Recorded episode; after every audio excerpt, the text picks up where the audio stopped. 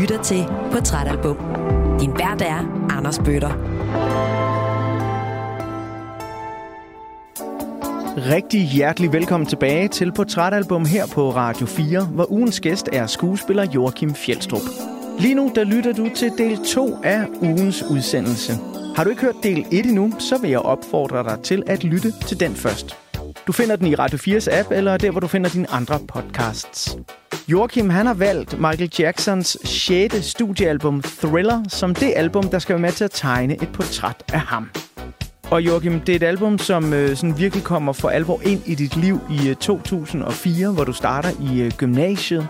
Og i slutningen af time 1, der hører vi øh, Pretty Young Thing. Sådan en rigtig dejlig lille kærlighedsting.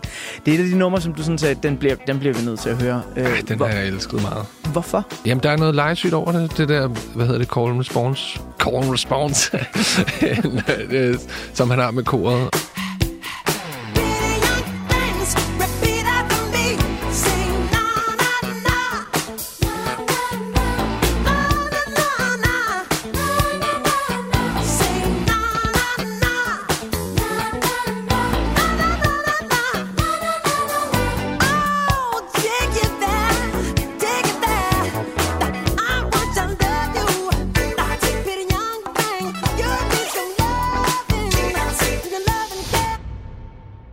Den her del af portrætalbum, der skal vi bladre op på nogle sider, hvor der er billeder af dig her i 2023, og høre lidt mere om, jamen, hvordan du går og har det som skuespiller og, og menneske uh, in this day and age. Men inden uh, vi kommer så langt, så er der også et spørgsmål, der, der banker på, fordi når, når jeg ser dig som, som skuespiller, uh, legesyn, som du snakker om her, Michael Jacksons musik, ja. Ser jeg i Nå, dit skuespil. Fedt, fedt. Øh, og jeg ser også ret meget fysik. Ja. Om det så har været, når, når du netop har mimet som de her reality-stjerner, eller i mange af de andre roller, jeg har set dig i. Du er på en eller anden måde, efter min tolkning i hvert fald, Ja. en fysisk skuespiller. Michael Det- Jackson er en sygt fysisk musiker også. Altså alle husker vel hans danse og så videre også. Ja. Ikke? Den sådan visuelle side af Michael Jackson, tror du, det er noget, der på en eller anden måde har præget dig også? Altså ikke, at du render rundt og moonwalker, Nej. men der er noget fysik Altså, der. der er i hvert fald nogle lærere på teaterskolen, som vil, vil være meget glade for, at du, du siger, at jeg er en fysisk skuespiller. Aha. Fordi det var, det, jeg kan huske, det var et fokuspunkt. Det var sådan, husk nu, du har en krop. Den skal, man, den skal du også bruge. Jeg var altid oppe og tænke, vent lige lidt, hvordan skal, hvad skal jeg føle nu og sådan noget. Øhm, så det er jeg glad for, altså, at, at du siger. Øhm, jeg, jeg, jeg ved ikke, øh, men om det lige kommer fra Michael Jackson... Øh, jeg har i hvert fald altid elsket hans fysik, altså hans øh, øh, musikvideoer, hans dans, og været meget fascineret af det. Og se i forhold i, jeg, jeg, jeg ved, at jeg har tænkt i forhold til de der lip videoer at det var som om, når man ikke bruger sin egen stemme, så er det som om kroppen er gratis. Gi- Giver det mening? Altså, jeg Ja. har, i højere grad, end når jeg har replikker, jeg skal sige, så når jeg lipsynker, så er det nemmere for mig at øh, tage en anden krop på, hvis det giver mening. Det har jeg i hvert fald tænkt nogle Det giver helt vildt god mening, og hvor er det dog smukt sagt. Det er Nå, nemmere at nå. tage en anden krop på. gange. ja, jamen, tak skal du have. Ja. Og for, øh, ja. for, for de lyttere, der måske ikke har set dig Nå, ja. i de her videoer, så kan jeg jo sige, at det handler blandt andet om den DR-serie, der hedder My, My, My, som jo udspringer af, øh, jeg vil næsten kalde det et helt univers, du havde online, Ja. hvor du så øh, simpelthen øh, lader som om, at du er en eller anden øh, person fra en reality-tv-serie. Øh, I My, My, My, der er du også rundt om et program som Dagens Mand. Yes. Det kan jeg huske, da jeg så det. Ja. Altså, jeg har selv siddet og set Dagens Mand Ja, ja, ja. øh, way back, Ja, da det, det var der. også. Og dengang har jeg bare sådan tænkt, "Nå, men det er fin underholdning. Mm. Og når jeg så ser dig øh, ja, spille fysisk, men det er jo med de originale stemmer fra dagens mand. Altså hele lyd, altså det er 15 minutter uden klip. Altså Præcis. hele lydsiden af, af den originale. Og altså, det kan jo være, at vi kan sætte noget lyden på her, fordi når man hører det program kun på lyd, Ja, wow, hvor er det sindssygt. En fyr, han skal være mandig, stor og stærk. Oh yeah! Og han skal helst kunne klare mig. Jeg skal have en, der tager fat. Ikke alt for meget romantik, bare Ah, fuck romantik. Vi skal ruskes. ruske. Ja. Er det, er det indtil du besvimer, eller? Dit skuespil er, fremhæver, fremhæver jo Ja. så diverse, øh, både øh, sjove og mindre sjove, og også ret usmagelige ting ved, ved mange af de her reality-ting. Ikke? Ja. Og det, øh, er, ja, jeg vil sige, det, det, det er en meget speciel oplevelse. Man skal gå ind og se mig, mig, mig på DRTV, hvis man øh, Ja, har mulighed det. for det. Men altså for mig i hvert fald, der er det der, jeg lægger mærke til dig som skuespiller første gang. Okay. Det er i, Yes. hele det her lip-sync-univers og sådan noget. Yes. Hvordan kommer du på den idé? Jamen ja, det sjove er, at jeg altid lidt føler, at jeg har gjort det, men jeg har bare aldrig vist det til nogen. Så var der en dag, hvor der bare var nogen, der havde sagt noget, jeg synes var skægt, og så, så lagde jeg det ud til, jeg, det hed jo ikke engang følgere dengang, til mine venner på mm. Facebook. Og så de første par gange var med en mandestemme, og der grinede mine venner selv, men der var ligesom ikke nogen udenfor. Jeg tror også lidt, folk troede, det var mig selv, der sagde det, agtigt. Og så det første gang, jeg gjorde det til en, en kvindestemme eller pigestemme, så, øh, så var det, det ligesom spredt sig ud over... Øh. Kan du huske, hvad det var for et reality-program, du mimede til der? Der var det ikke et reality. Det var, der var et program, der hed Generation Hollywood. Ja. Det er faktisk lidt strengt, når man, når man er etableret skuespiller, men, men det handlede om unge skuespillere, øh, som ja. gerne ville være skuespillere. Og der var, der var bare en ung pige, som jeg sidenhen har mødt, og hun siger heldigvis, det er sjovt, og vi, vi er gode venner. Men, det er godt. men øh, som havde sagt noget... Det var bare et sødt lille... Hun holdt et foredrag for sin mors veninder om... Øh, om at følge sine drømme. Og det, var, det er bare lidt sjovt, når det ja. kommer fra en 18-årig. Altså sådan, bare følg jeres drømme til en masse voksne mennesker. Mm. Øhm, så det var ligesom der, det startede, og så tog det ligesom fart, at folk kunne lide det, og så blev jeg ved, indtil jeg ikke gad mere. Ja, men altså, det er jo en, en fremragende start, der har ført øh, til rigtig meget øh, godt. Jeg vil gerne snakke lidt om at følge ens drømme, og øh, det handler jo om skuespil for mit vedkommende. Det startede altså, da jeg var helt lille, og øh, lavede reklamefilm på øh, BR. Jeg vil øh, nu i øh, den her anden del af ugens udsendelse lige bladre op øh, på en ny side af portrætalbummet, øh, hvor der er et billede af dig i øh, 2023. Det kan være herinde i øh, Radio 4 studie. Ja. Vi hørte jo om i øh, del 1, hvordan at du kommer i gymnasiet i 2004, for fortalt din øh, ret religiøse familie jeg tror ikke længere på Gud, ja. kommer ud på noget af en, hvad skal vi kalde det, dannelsesrejse, ja. øh, hvor du selv skal til at definere nogle ting i livet. En ret spændende og vild tid, hvor du så også hører Michael Jacksons Thriller. Og den kan du stadig lide her i 2023, men hvis vi lige træder to skridt tilbage fra det her polaroid-foto, vi nu har taget. Ja. Hvem er Joachim Fjeldstrup så her i 2023? Hvem jeg er? Ja. Sat på hold spidsen. Da, hold da, Hvem er jeg? Er det, plejer folk at have nemt ved at svare på det? Er det Nej. Er det, det er altid det svære, ja, fordi det, det, det kan jeg mærke. Det, hvem det er, er 100.000 kroner spørgsmål. Ja, hold da kæft. Jamen, det er bare for... Jamen, jeg er en dude. Ja. Jeg, jeg er 35 år gammel. Har en kæreste, jeg er glad for. Øhm, jeg, jeg stoppet med at drikke kaffe. Ja. Det, jeg, kan ikke, jeg kunne ikke sove om natten. Jeg fik, jeg fik uro i benene. Du fik uro i benene af ja. at drikke kaffe? Ja. Jeg elsker det her, det er definitionen af, hvem jeg er. Jeg er typen, der får uro i benene, når jeg drikker kaffe. Ja. Så det, og det er, en stor, det er en stor ting for mig at ja. stoppe med at drikke kaffe, for det har jeg gjort meget. Så det er der, jeg er lige nu. Stoppet på sociale medier. Prøver, prøver at stoppe. Det er svært for mig. Det, ja. Jeg kan godt mærke, det er en afhængighed. Men øh, jeg kan også mærke, at øh, man får mere tid mellem hænderne, når man ikke gør det. De to ting, du nævner her, er faktisk de to ting, jeg på godt og ondt er mest afhængig af i mit liv. Ah, alkohol er også, okay, kan jeg den er også ind over. Yes. Men kaffe og sociale medier er ja. noget, jeg gerne vil skære ned for. Ja. Øh, så hvordan føles den afhængighed?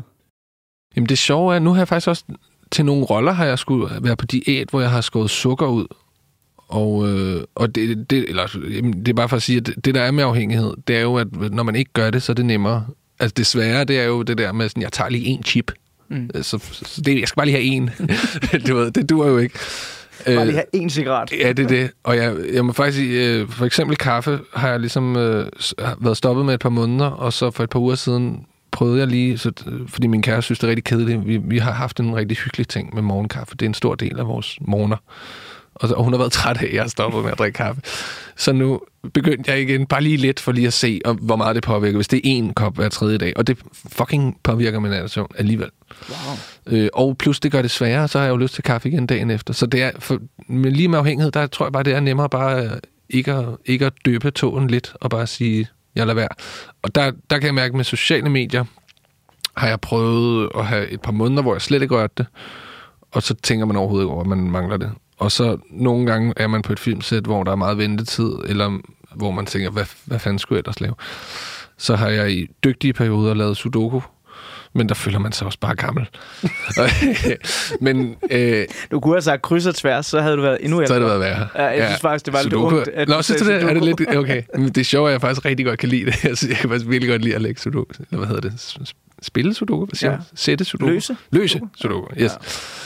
Ja. Øhm, hvad var jeg ved at sige med det? Nå jo, så jeg har nogle gange også på et filmsæt, hvor jeg kedede mig i ventetiden, gået tilbage til sociale medier, og så pludselig er man hugt igen. Altså det, jeg synes, det er uhyggeligt, mm. og jeg kan mærke, at det ikke er, eller jeg har set dokumentarer om, at det ikke er, er godt for en. Altså det er ikke godt for ens koncentration, at man, at man hele tiden lærer hjernen at scrolle bare videre. Det, det er ikke så vigtigt. Der man er lykkeligst, det er, når man er mest fokuseret. Og det du lidt træner hjernen til, det er ikke at blive fokuseret, når du er på sociale medier. Fordi du lærer den, at det ikke det er ikke så vigtigt, det du ser lige nu. Så det, det er bare de tanker, der har gjort, at jeg har tænkt, hey, nu prøver jeg at skulle lade være.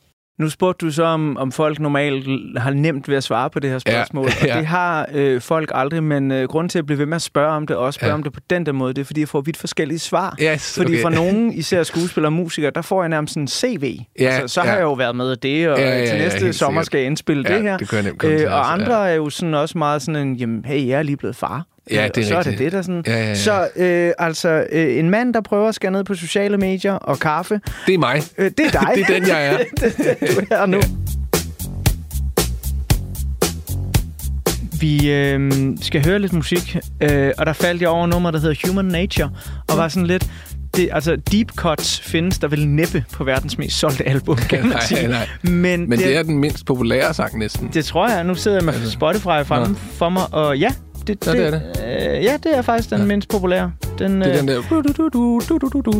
Ja, det, det... nej, nej, The Lady in My Life, den aller sidste, har lidt færre plays. Nå, det kan jeg bedre lide, faktisk. Den kan Human Nature er min mindste yndlings. Okay. Altså undskyld, hvis du gerne vil have, at jeg bedre kan lide den anden. mindst. Nej, overhovedet ikke. Ved du hvad, så synes jeg, at vi skal tage det. Prøv at høre, nu vender vi også tilbage til det. Du er en romantisk sanger. Jamen, det er jeg måske Alle, alligevel. alle de numre, du Ja, sådan... det er rigtigt. Det skal være noget med ladies. Ja, det skal være noget med ladies. Jeg ved det ikke. Hele tiden, altså. Ja, ved du hvad, vi, vi tager lige lidt af The Lady in My Life. Fedt.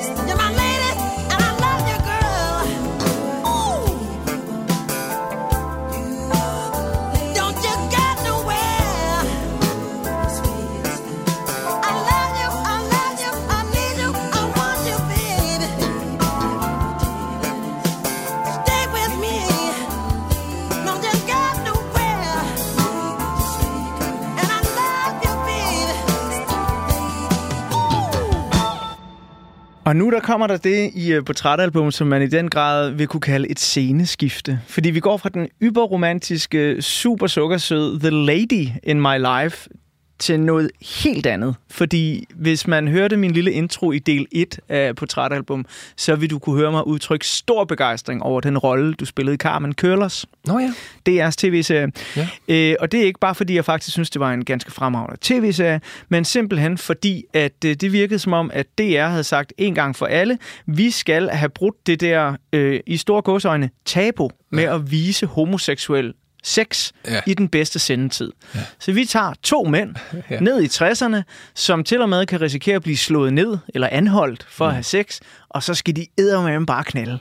ja, ja. Hvad rammer og tøj Ja, ja. kan holde. Jeg ved ikke, om det var sådan, de skrev afsnittet. Vi skal lave Det et helt afsnit omkring noget mandesex. Hvad kan vi, ellers, hvad kan vi finde på ellers? Jeg, jeg tror heller ikke, det har været deres hovedpointe, men det blev i hvert fald bare for mig sådan en kæmpe endelig. Ja, ja, ja, præcis. Altså-. Ja, netop. Jamen, jeg synes nemlig ikke, det var sådan... Jeg havde det som om, det kunne godt have været for 10 år siden. Jeg Nemlig. sad- ja, Lige præcis, det er jo det. Ja, altså, det men, er men du det. ved, nu tegnede jeg på Men der var reaktioner nok til, at, at det er. Der var nogen, der synes, det var for hurtigt. Ja, for det er jo det, jeg er Ja, det er det, på at høre. Hvad, hvad var reaktionerne på det? øh? Altså hos mig, øh, dem der skrev til mig, jeg har ikke fået noget hate, eller hvad hedder det på den måde, men jeg kunne godt se nogle af DR's opslag. Der var ret mange, der var sådan, hvorfor skal det altid være sådan noget homosex, eller hvorfor skal det fylde så meget? Hvor jeg sådan, hvad, altså, hvad er det, du, hvor meget er det, du føler, det fylder? Altså, Ja. Det er et afsnit ud af otte. Det, er, ja. det er ikke fordi... Det er heller ikke ligefrem noget, man så i hverken forbrydelsen, krønningen... Nej, det er det, eller- jeg ved. Jeg, jeg føler ikke, det er så meget, men jeg tror måske, hvis man ikke er vant til det, at så tænker man, wow, det er jeg ikke vant til, og så ja. føl, føl, inde i ens hjerne bilder man sig ind, at det fylder rigtig meget. Mm. Jeg føler, i princippet burde det jo fylde, hvad er det, er det cirka 10 procent, der er homoseksuel? Ja. Så burde det jo fylde cirka 10 procent, altså Ja. ja. hvis det skal være helt repræsentativt. Øh, og der tror jeg ikke helt, vi er endnu. Men det kan godt være, der er nogen, der føler det, hvis de bare ikke gider se på det. Ja, og for dem, der ikke har set Carmen Køller, så kan jeg jo lige samle op og sige, at du spiller modfotografen Benjamin, som er med i en tre eller fire afsnit, tror jeg det er. Øh, Tre, og, og jo sådan ligesom er en sidekarakter, men får åbnet noget op i en af hovedkaraktererne, som jo er nok så vigtigt, altså nemlig identifikation og identitet. Mm. Øh, hvem er man? Øh, og, og der har I så øh, nogle, lad os sige, bare ret sjove netter i det Ja, københavnske ja. liv. Ikke? Hvordan er det at gå ind og spille sådan en scene? Fordi øh, det er jo rigtigt nok, som du siger, jamen man skal jo repræsentere bredt, ikke? Ja. Øh, men jeg vil også godt ved med, at i din karriere som skuespiller har du flere gange stået over for situationen, hvor du skulle være sammen med en pige på den ene eller den anden måde, om det Ja. så har været fløt eller fysisk, Ja, ja. eller hvad det Ja, har været, ja. til at nu skulle du så gøre det med en mand. Der var, jamen egentlig var der ikke rigtig nogen sådan, øh, øh, hvad hedder det, tærskel og sko, eller det føltes ikke sådan... Tværtimod, hvis der var noget, så var det, at der var også noget... Altså nu er Nikolaj heller ikke homoseksuel, så der var også noget ret... Øh, i MeToo-tiden noget ret lækkert over, at begge to vidste, at der ikke var nogen, der sådan udnyttede situationen, eller tog et ekstra kys, fordi det lige var lidt lækkert. Eller, Ja, du ja, ved, sådan, ja. det, var, det var meget arbejdsagtigt, øhm, og meget frit, og så ved jeg ikke om... Altså, nu arbejdede jeg bare vildt godt sammen med Nikolaj, og det blev nemlig meget øh, frit, øh, og øh, og uh, eller du ved, der, var- der var flere af de der kys, der ikke var planlagt, men hvor det føltes rigtigt-agtigt i karakteren og i situationen. Jeg bilder mig selv ind, at det kan jeg se.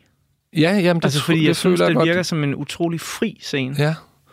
Jamen, der var, der var et, jeg kan huske, vi fik en instruktion på et tidspunkt, at øh, sådan, hvor, det var ikke lige der i sengescenerne, men vi var på en, en homoklub senere hen, hvor øh, instruktøren Josefine kom og sagde, Nikolaj Joachim, nu er det altså en lidt lukket klub, eller nu er I kærestekedelige, tror jeg, hun sagde, fordi vi, fordi vi bare stod og snadede til en eller anden, mens nogle andre sang, øh, som ikke var scriptet. Altså, der, jeg ved ikke, der var, det var bare, øh, det var bare dejligt frit og... Øh, Ja, og så ved jeg ikke præcis hvorfor, det ved jeg aldrig rigtigt, hvad det er. Altså, det er nok noget kemimæssigt, eller noget, at vi, vi bare forstod, hvor hinanden var i det, og vi ville begge to gerne lave det godt og rigtigt, og så, så blev det sådan. Jamen bravo, det Jamen, gjorde tak, jeg jo. tak. Jeg kan huske, det første kys var sådan akavet, der, eller der var, fordi man jo altid lige prøver scenen, inden ja. man optager, og det var Nikolaj, der skulle kysse mig, og så gjorde han det bare, og så det meget sødt bagefter, man sådan, nu kyssede jeg det bare, er det okay? Og så, ja, ja, vi kan lige så godt gå i gang. Så, øh, og så blev det ligesom bare sådan på den måde. Øh, så jeg ved ikke, jamen der, ja, så der var lige det der første skridt, at øh, vi skal jo gøre det her, skal Ja, vi ja, lige, ja. hvad det, er det akavet eller sådan? Og Det er sådan en icebreaker. i Ja, det var lige en- et icebreaker-kys, og så, øh, så var vi sgu i gang med det.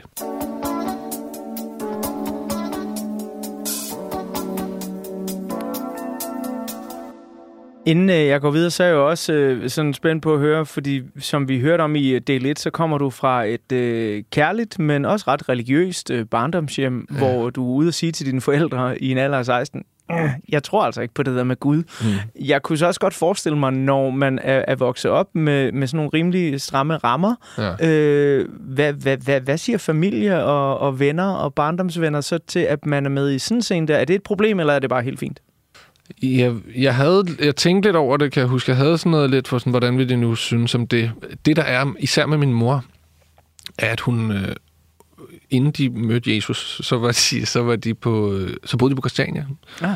Og var en, øh, var en del af, min mor var en del af Solvognen, som er sådan en teatertrup derude. Så hun har, hun har altid haft en kærlighed til alt, der har noget med teater at gøre, og alt det, jeg laver, elsker hun. Og det gør hun egentlig også med det her. Jeg ved ikke, om hun sådan... Hun har i hvert fald ikke sagt sådan, hvad, hvad var det for noget?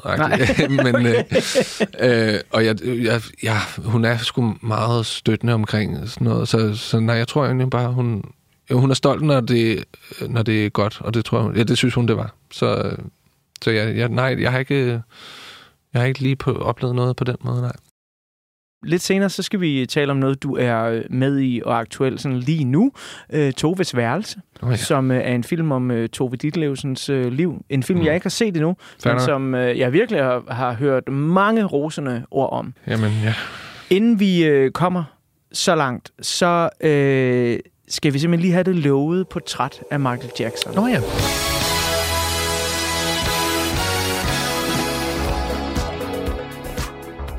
Inden jeg bladrer op på den næste side og får tegnet det her portræt af Michael Jackson, så vi lige kan blive klogere på, hvad det egentlig er for en gigastørrelse, du har valgt øh, til at øh, tegne et portræt af dig, så skal vi høre i hvert fald noget af nummeret Thriller. Yes, mand. Uh, yes! man. Hvorfor afsted kommer det så glad en reaktion? Det er, fordi det er verdens bedste sang. Nå, Jeg ved ikke, hvad det er med thriller, men øh, jeg, har, jeg har altid lidt følt, at det var... jeg har altid haft sådan et billede, når jeg lukkede øjnene, jeg hørte det, at basgangen og trommer, det er et tog, ja. som futter. Så kører det ind i en mørk skov, og så er der fyrværkeri af synthesizers. Og jeg ved ikke, der er et eller andet ved det, der bare... Jeg, jeg har altid haft... Men Jeg ved ikke, hvad det er, jeg prøver at sige. Jeg elsker bare det nummer. Og ved du hvad, du har altså... Men prøv at have det billede på, når I hører det ja. derude. Det er et tog, der kører igennem en mørk skov. Og så er der ulve.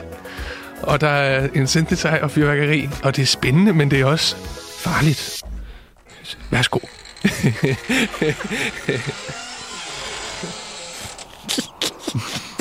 Og der er ulve. Der er ulve. Ja, ja, ja, det er der jo. Det er der jo. Fedt.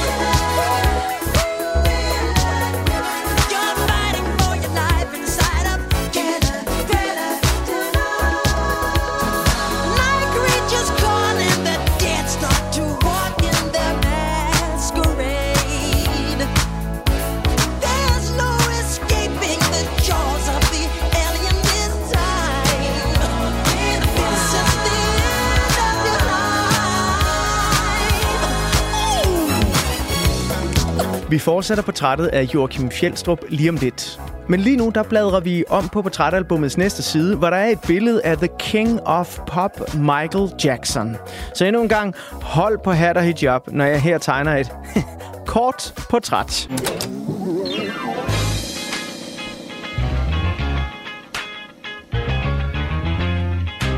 Michael Jackson bliver født den 29. august 1958 i stålindustribyen Gary i Indiana.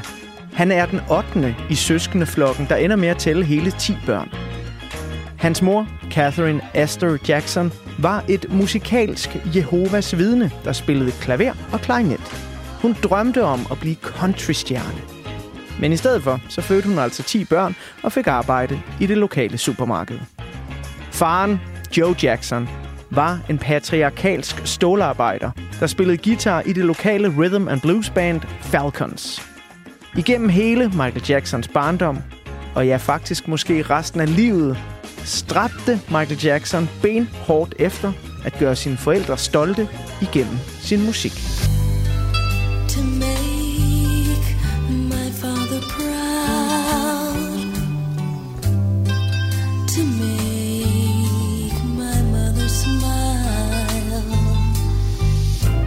I 1964 danner far Joe søskendegruppen The Jackson Brothers, der senere blev til Jackson 5. Joe kørte gruppen med hård disciplin og slog ofte Michael, der var den yngste i søskendeflokken. Han mobbede ham også med hans store næse. Noget, der bogstaveligt talt gav Michael ar på krop og sjæl igennem livet.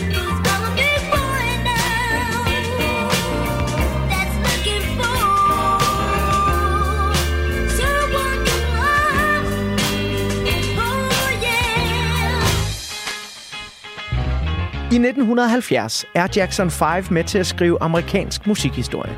Singlen I Want You Back går nemlig nummer et på den amerikanske Billboard salgshitliste. Og det gør Jackson 5 til den første afroamerikanske gruppe, som får mange fans iblandt de ikke-afroamerikanske befolkningsgrupper i USA.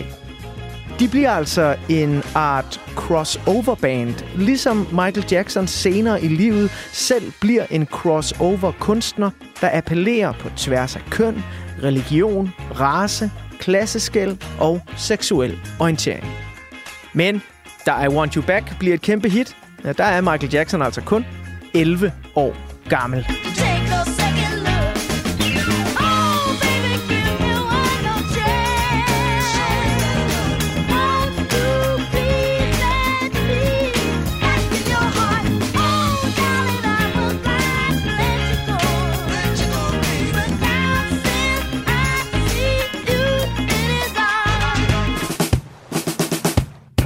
Op igennem 70'erne sker der en række meget signifikante ting i den unge Michaels liv. Jackson 5 optræder med nummeret Dancing Machine i tv-programmet Soul Train i 1973. Her der danser Michael såkaldt robotdans.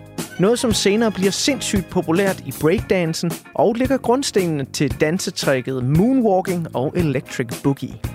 I 1978 brækker Michael næsen og får sin første operation. Den næseoperation går helt galt, og mange år efter kæmper han med værtrækningsproblemer og gennemgår en lang række operationer, der ender med at forvandle hans ansigt og især hans næse til ukendelighed. I 1979 der udsender Michael Jackson sit femte soloalbum Off the Wall, der med sange som Rock With You og Don't Stop Till You Get Enough etablerer ham som en meget succesfuld solokunstner i sin egen ret.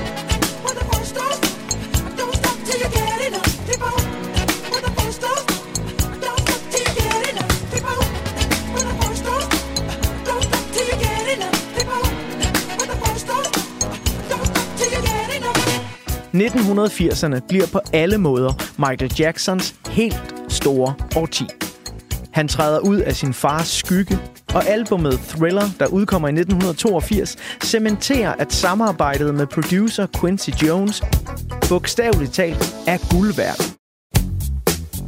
Numre som Billie Jean, Beat It og især Thriller sætter nye standarder for musikvideoen som kunstform, og albumets hele syv singler går alle top 10 i USA.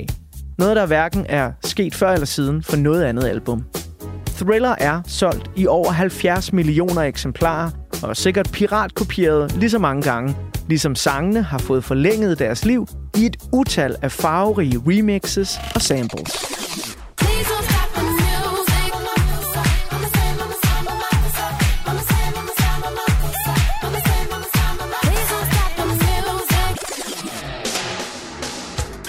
Igennem 1987 slår Michael Jackson igen rekorder, da alle fem singler fra albumet Bad går nummer 1 i USA.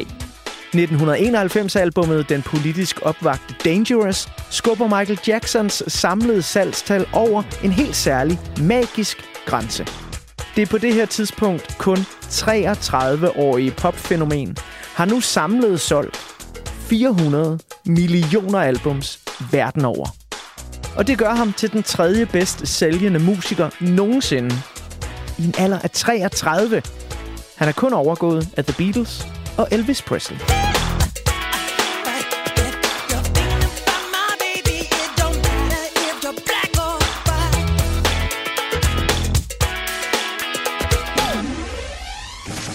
I 1995 udkommer Michael Jacksons sidste rigtig store sange.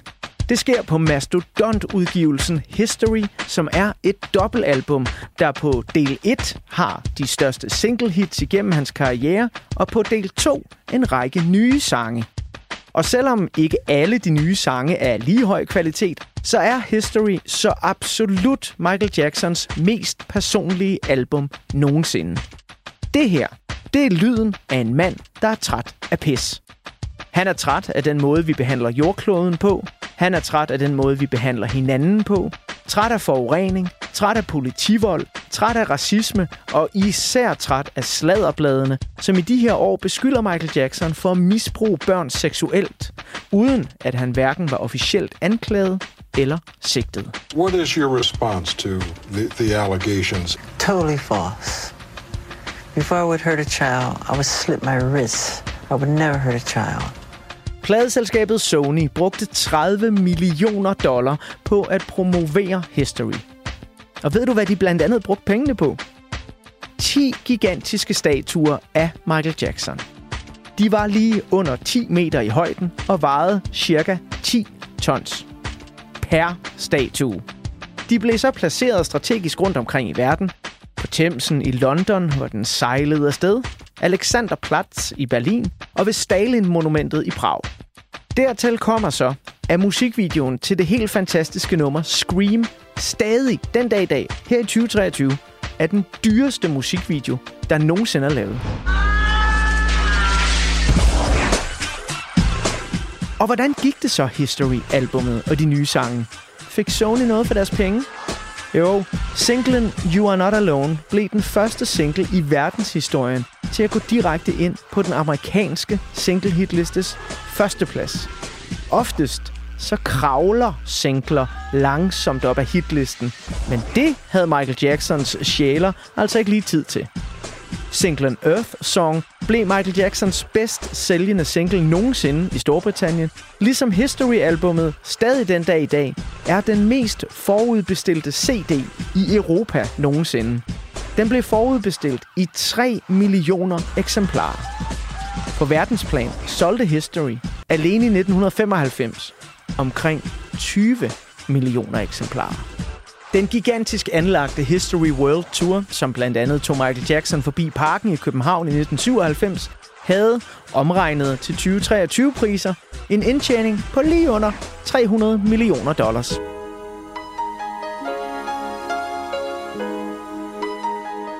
Men hvorfor så bruge så meget krudt på at fortælle om Michael Jacksons storsejre i 90'erne, når albummet, der skal bruges til at tegne et portræt af ugens gæst, skuespiller Joachim Fjeldstrup, Thriller, jo er udgivet i 1982?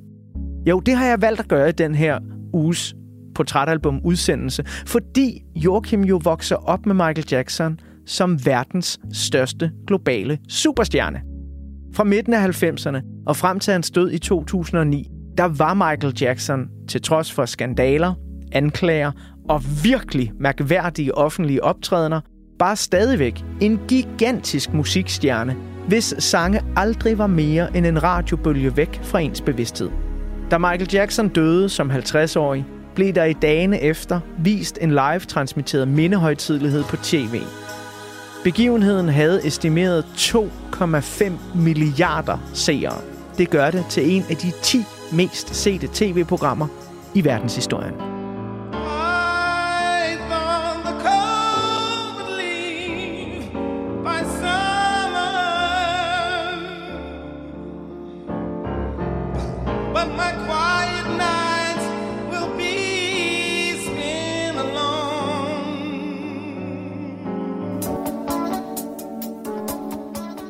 Lige om lidt, der vender vi tilbage til portrættet af skuespiller Joachim Fjeldstrup. Men inden da, så skal vi lige have endnu en fuldtræffer fra Thriller.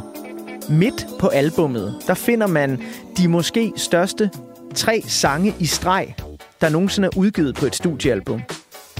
Jeg kan i hvert fald ikke komme i tanke om noget andet hattrick, der er så bredt og så anerkendt som treenigheden i titelnummeret Thriller, der så går over i nummeret Beat It,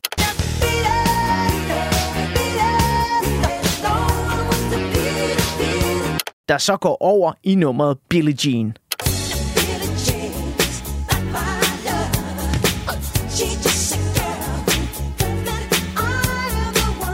Det er jo vanvittigt.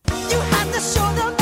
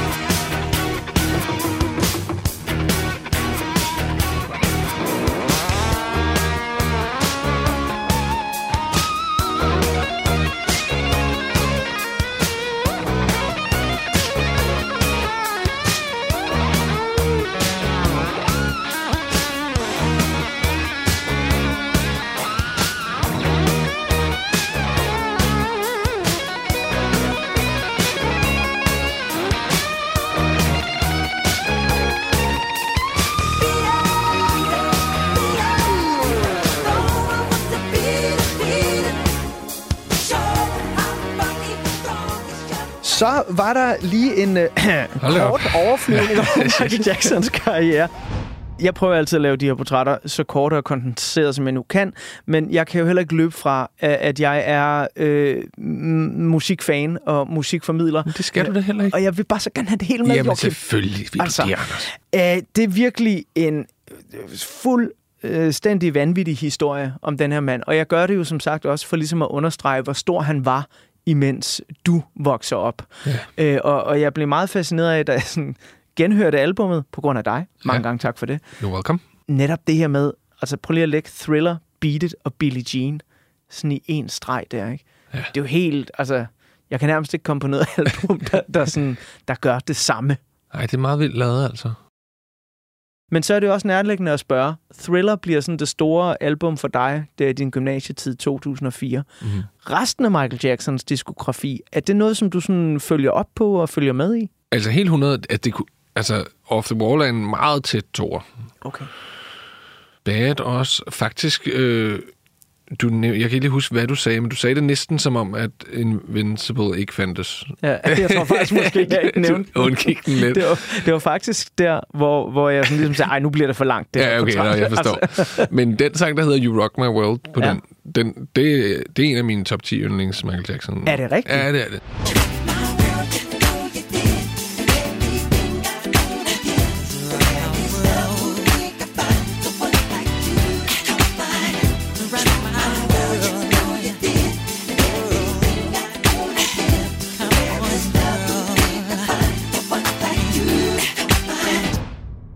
Det er jo ellers et lidt udskældt album. Ja, jamen albummet er også... Jeg tror egentlig, man kan måske snakke om densiteten, altså fordi som du sagde i telefonen, da vi snakkede sammen, så sagde du, det er all thriller, no filler, sagde ja. du. og så grinede vi meget af det. Ja. Fordi der ligesom ikke er, der er ikke, der er ikke nogen numre, der ikke er gode på thriller. Nej. Hvor der kan man sige, det tynder lidt ud. Altså, allerede på Bad er det lidt tyndet og, og History, og... Mm. Hvad hed den for 93? Uh, Dangerous. Nå, Dangerous, ja. Ja. Altså, de, de har alle sammen gode numre, men det tynder bare ud. Det er ikke sådan, på, hvor på Thriller, der er det jo alle numre, som Ja. du... Øh, og så måske et eller halvandet godt nummer på øh, den sidste. Hva, hvad spurgte du om? Jamen, jeg spurgte om, om, om du Nå, om ligesom... jeg hørte resten af hans... Ja, ja. du hørte resten af hans diskografi, fordi det er jo simpelthen altså bare øh, altid nysgerrig på, ikke? Ja, ja. Øhm, hvor meget at, øh, at det her musik, det fylder i livet. Jeg lovede jo også øh, lytterne, når vi nu skal tegne det her portræt af dig i 2023, øh, at, at vi kommer rundt om øh, den seneste film, som der har ja. premiere, sådan, i hvert fald mens vi sidder og optager det her, øh, som er lige i midten øh, af juli, eller ej, starten af juli, 5. juli er, er det nu. Yes. Du kan høre, jeg har lige været på Roskilde Festival, hjernen er lidt tåget. Håber, du hyggede dig. Ja, det gjorde jeg absolut. Øh, du er med i Toves Værelse, en mm. film om Tove Ditlevsen, som øh, har Paprika Sten i en af de bærende roller, øh, og, og så dig som øh, ja. Forfatteren Claus Rifbjerg, Ja. der er jo en af, af af mine ret store helte. Nå, for søren. Ja. Hvordan var det at være med i den her, jeg kan jo øh, sige uden at have set den selv, ret voldsomme fortælling? Ja, mm, altså... Øh, jamen, øh, ret fedt. Altså, det er en, det er en ret speciel... Øh, det er en anderledes film, end jeg har prøvet at lave før. Det, er- det er et teaterstykke oprindeligt, som Lars og, øh, og Paprika, Lars Brygmann. Lars Brygmann Ja, ja, og ja. Paprika har sat op af to omgange. Øh, så jeg kom på ret øh, sent, altså ret kort tid inden øh, øh, optagelser, og, øh, og fik det lidt præsenteret som en workshop faktisk. Altså nu skulle vi se, om vi kunne få det her lidt teatrale udtryk ind i et filmisk udtryk. Øh, og så dukkede jeg op øh, til, og jeg fik også at vide, at jeg ikke skulle faktisk, så det, jeg er lidt nervøs for, at du er glad for Rifbjerg, for jeg er ikke på den, det er ikke på den måde et Rifbjerg-portræt, jeg laver. Jeg, det, det skulle være, jeg skulle være åben for, hvad der ville ske, agtigt. Og, øh, blev du nærmest sådan bedt om ikke at forberede dig? S- semi, semi, eller jeg havde heller ikke tid til det, så det var sådan lidt, det var lidt, det var lidt anderledes på den måde. Og så dukker jeg op der til prøven og ser Lars og Paprika spille, og vi, jeg fik, vi fik det sagt, jeg tror endda, de sagde, så må vi se, om det bliver til en film. Det var sådan, det blev udtrykt. Nå.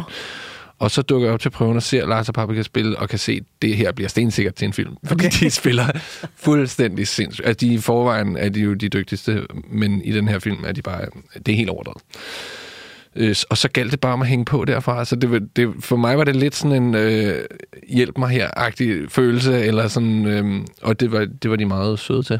Var det sådan lidt angstprovokerende? Ja, en lille smule. Eller det var i hvert fald... Øh, det var, jeg, kan, jeg kunne bedre lide, da jeg spillede Steppeulven, der havde jeg helt klart, du ved, haft de der fire måneder, man godt kan lide at have, inden man optager til at læse alt, hvad han har skrevet, læse alt, hvad der er skrevet om ham, høre alt, hvad han hører. Du ved, man taler jo om i skuespil, det er ikke mig, der har fundet på den analogi, men en isbjørn, is, isbjerg-analogi, at jo mere du ligesom har fyldt på af fornemmelse af at kende karakteren, det er ligesom de, de 90% af isbjerget, der ligesom ligger nede under. Så når du, når du griner, ja, så kan det godt øh, fornemmes, som om der er noget andet under end bare et grin, for eksempel. Så, ved, så alle nuancerne kan blive større, føler jeg af, at, at man øh, har haft længere tid til det. Så på den måde var det, følte jeg mig lidt sådan, øh, jeg håber, det går rigtigt. Og det er blevet en skide god film, så, så på den måde gik det. Men det var en anderledes følelse at stå med. Ja, fordi altså fra dit portræt af steppeulveforsanger Eik Skalø øh, over til at øh, mime til forskellige reality-ting, over til at spille ja. en også ret i en meget seriøs film som Toves Værelse, og til noget julekalender. Og du kan godt høre, hvis jeg sådan sammenkoger Ja, det. det lyder meget... Det ja. lyder ret bredt. Jamen, det er, det er jo meget godt. Kan du godt lide at udfordre dig selv, Joachim? Ja, øh, eller jeg ved ikke, om jeg kan lide det, men jeg føler, man skal. Jeg, jeg føler, jeg føler det, altså det er selvfølgelig, det er selvfølgelig rarere, når man føler, det er, det er nemt. Men jeg tror også, man føler, jeg tror også, jeg føler, at, øh, at det er mere langsigtet at, at udfordre sig selv og gøre noget, man synes er svært, og noget, hvor man måske ikke lige føler, det er nemt. Øh, og og måske ikke engang føler, man lykkes med det nødvendigvis, men, men så kan det være, at man lykkes med det næste. Jeg havde en øh, skøn samtale med skuespiller Lars Rante. Elsker, Øhm, elsker Lars. Ja, han er en dejlig mand. Ja, han er så sød. Ja. Øh, og der snakkede vi sådan lidt om det her med, han, han sagde jo til mig, øh, hvilket jeg slet ikke havde tænkt over, han var sådan, han er, som man siger, jeg er en af de mest brugte birolleskuespillere i Danmarks historien. Det er rigtigt, ja. Fordi han er sådan, jamen jeg har aldrig haft de store hovedroller. Og jeg er sådan, jamen gud, jeg synes da tit, jeg har set dig spille de Ja, helt store bærende roller.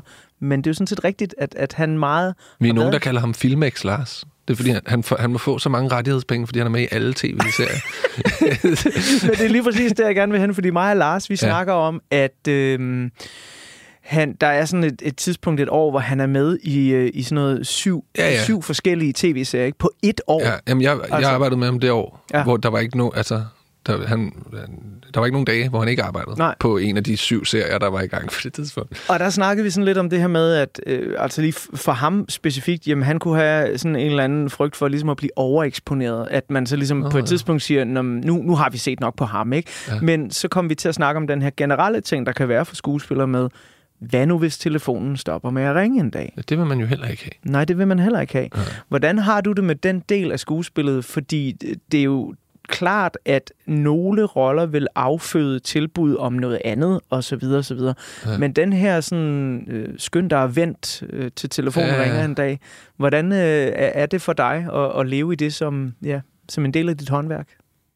Mm, jamen, det er, jo lidt, det er jo lidt sådan lidt i bølger, fordi så kan der være et halvt år, hvor der er stille, og så lige pludselig kommer der tre roller i løbet af to måneder, og så føler man, yes, så laver jeg alle dem. Øh, et, øh, Men et halvt år, hvor der er stille, det, det, altså for, for mig, der er, er radiovært, synes jeg, det, det lyder meget det lyder meget, ikke? Ja, er du jeg kan sgu meget godt lide det. Okay. Jeg vil blive skide nervøs. Nå, nervøs. Jeg tror, hvis der Jeg ikke... tror, at sidst, sidst der var det år, der var det corona-året, så der var, Okay. der var bare ret øh, Ja. ja. stille. Og nu er der jo også en, en form for krise i filmbranchen også, øh, af forskellige årsager. Der bliver produceret ret lidt lige nu. Så jeg ved ikke, om det bare er noget, man sådan, så, så kan man sige det til sig selv. Jeg har lige været i Sverige og optage noget, som var dejligt, følte jeg, at komme til Sverige, fordi der er så stille i Danmark. Okay. Øhm, men jo, altså, er man nervøs? Jeg ved ikke.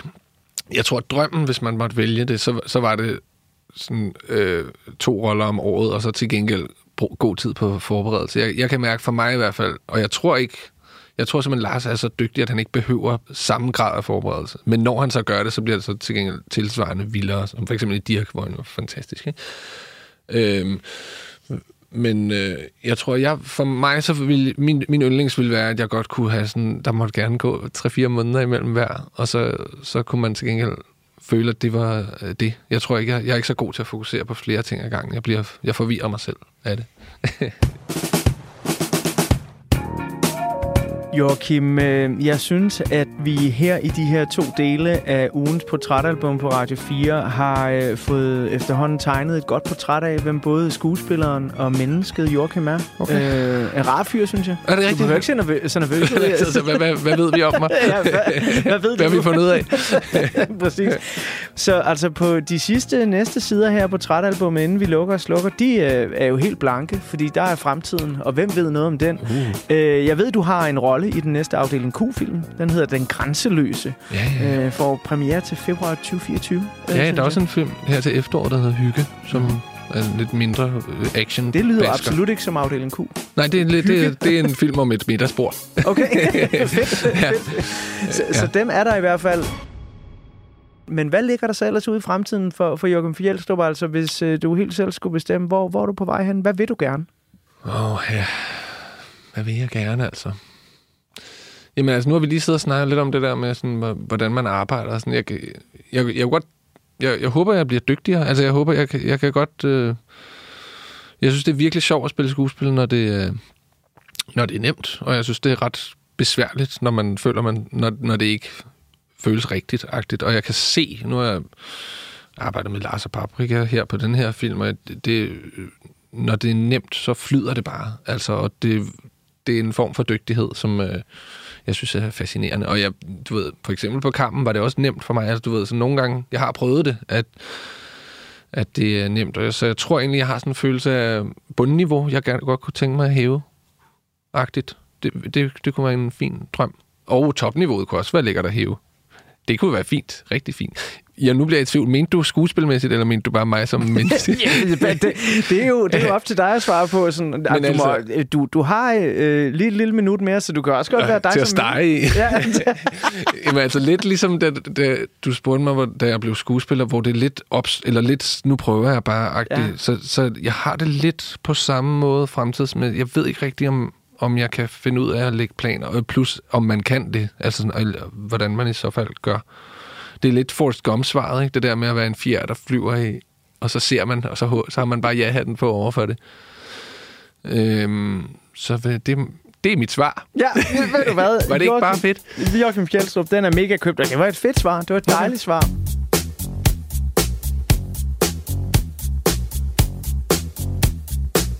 Vi skal øh, have rundet øh, portrætalbum af øh, på den her øh, dejlige sommerdag, som øh, faktisk ligner efterår, når jeg kigger ud af vinduet. Det pisregner alt. Vi har en regn i dag. Ja, øh, og jeg er sådan, der er jo mange numre, man kan slutte af på. Vi har ikke haft Billie Jean endnu. Vi har heller ikke haft baby pee Vi har heller... siger, han, siger han næsten med tårer i Jeg øjnene. sidder faktisk og kan ikke forstå, at, Nej. at det ikke er et af dem, vi har haft. Jeg, altså, det, det, det, kunne, det er tæt på være et af mine yndlingsnumre. Er det det? Ja. Er det så den, vi skal gå ud på og sige tak for den gang? Ja. Skal, altså, må vi det? Må jeg godt vælge det? Det må du gerne, fordi altså, så, så kan jeg jo også lave sådan en, øh, altså, når jeg er sammen med alle mine musikelskende venner, ved I godt, Joachim Fjeldstrup, han er typen. Ja. der vælger Baby Mine over, over Billie Jean. Ja. Og så kan vi snakke om det en hel aften. Gud, ja. Det, jeg har ikke engang tænkt over det over Jean, men det er jo også rigtigt. Men ja, snak om det. Den kan I godt tage, den snak. Præcis, det, det er så det, vi vil gøre. Og øh, Joachim Fjeldstrup, øh, tusind mange gange tak, fordi du var med. Tusind tak, det var hyggeligt.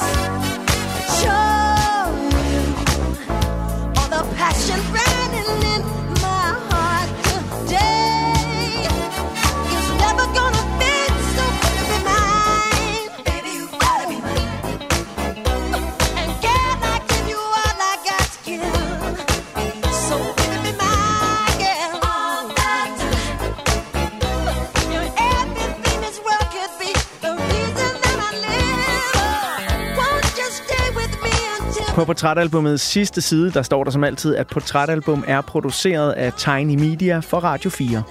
Mit navn er Anders Bøtter, og sammen med lyddesigner Emil Germod og redaktør Michelle Mølgaard Andersen, så vil jeg gerne sige mange gange tak, fordi du lyttede med.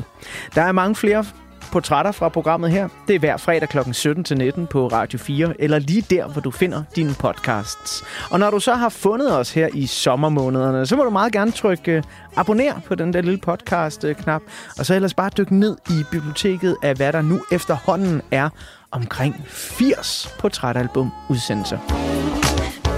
We can touch the sky and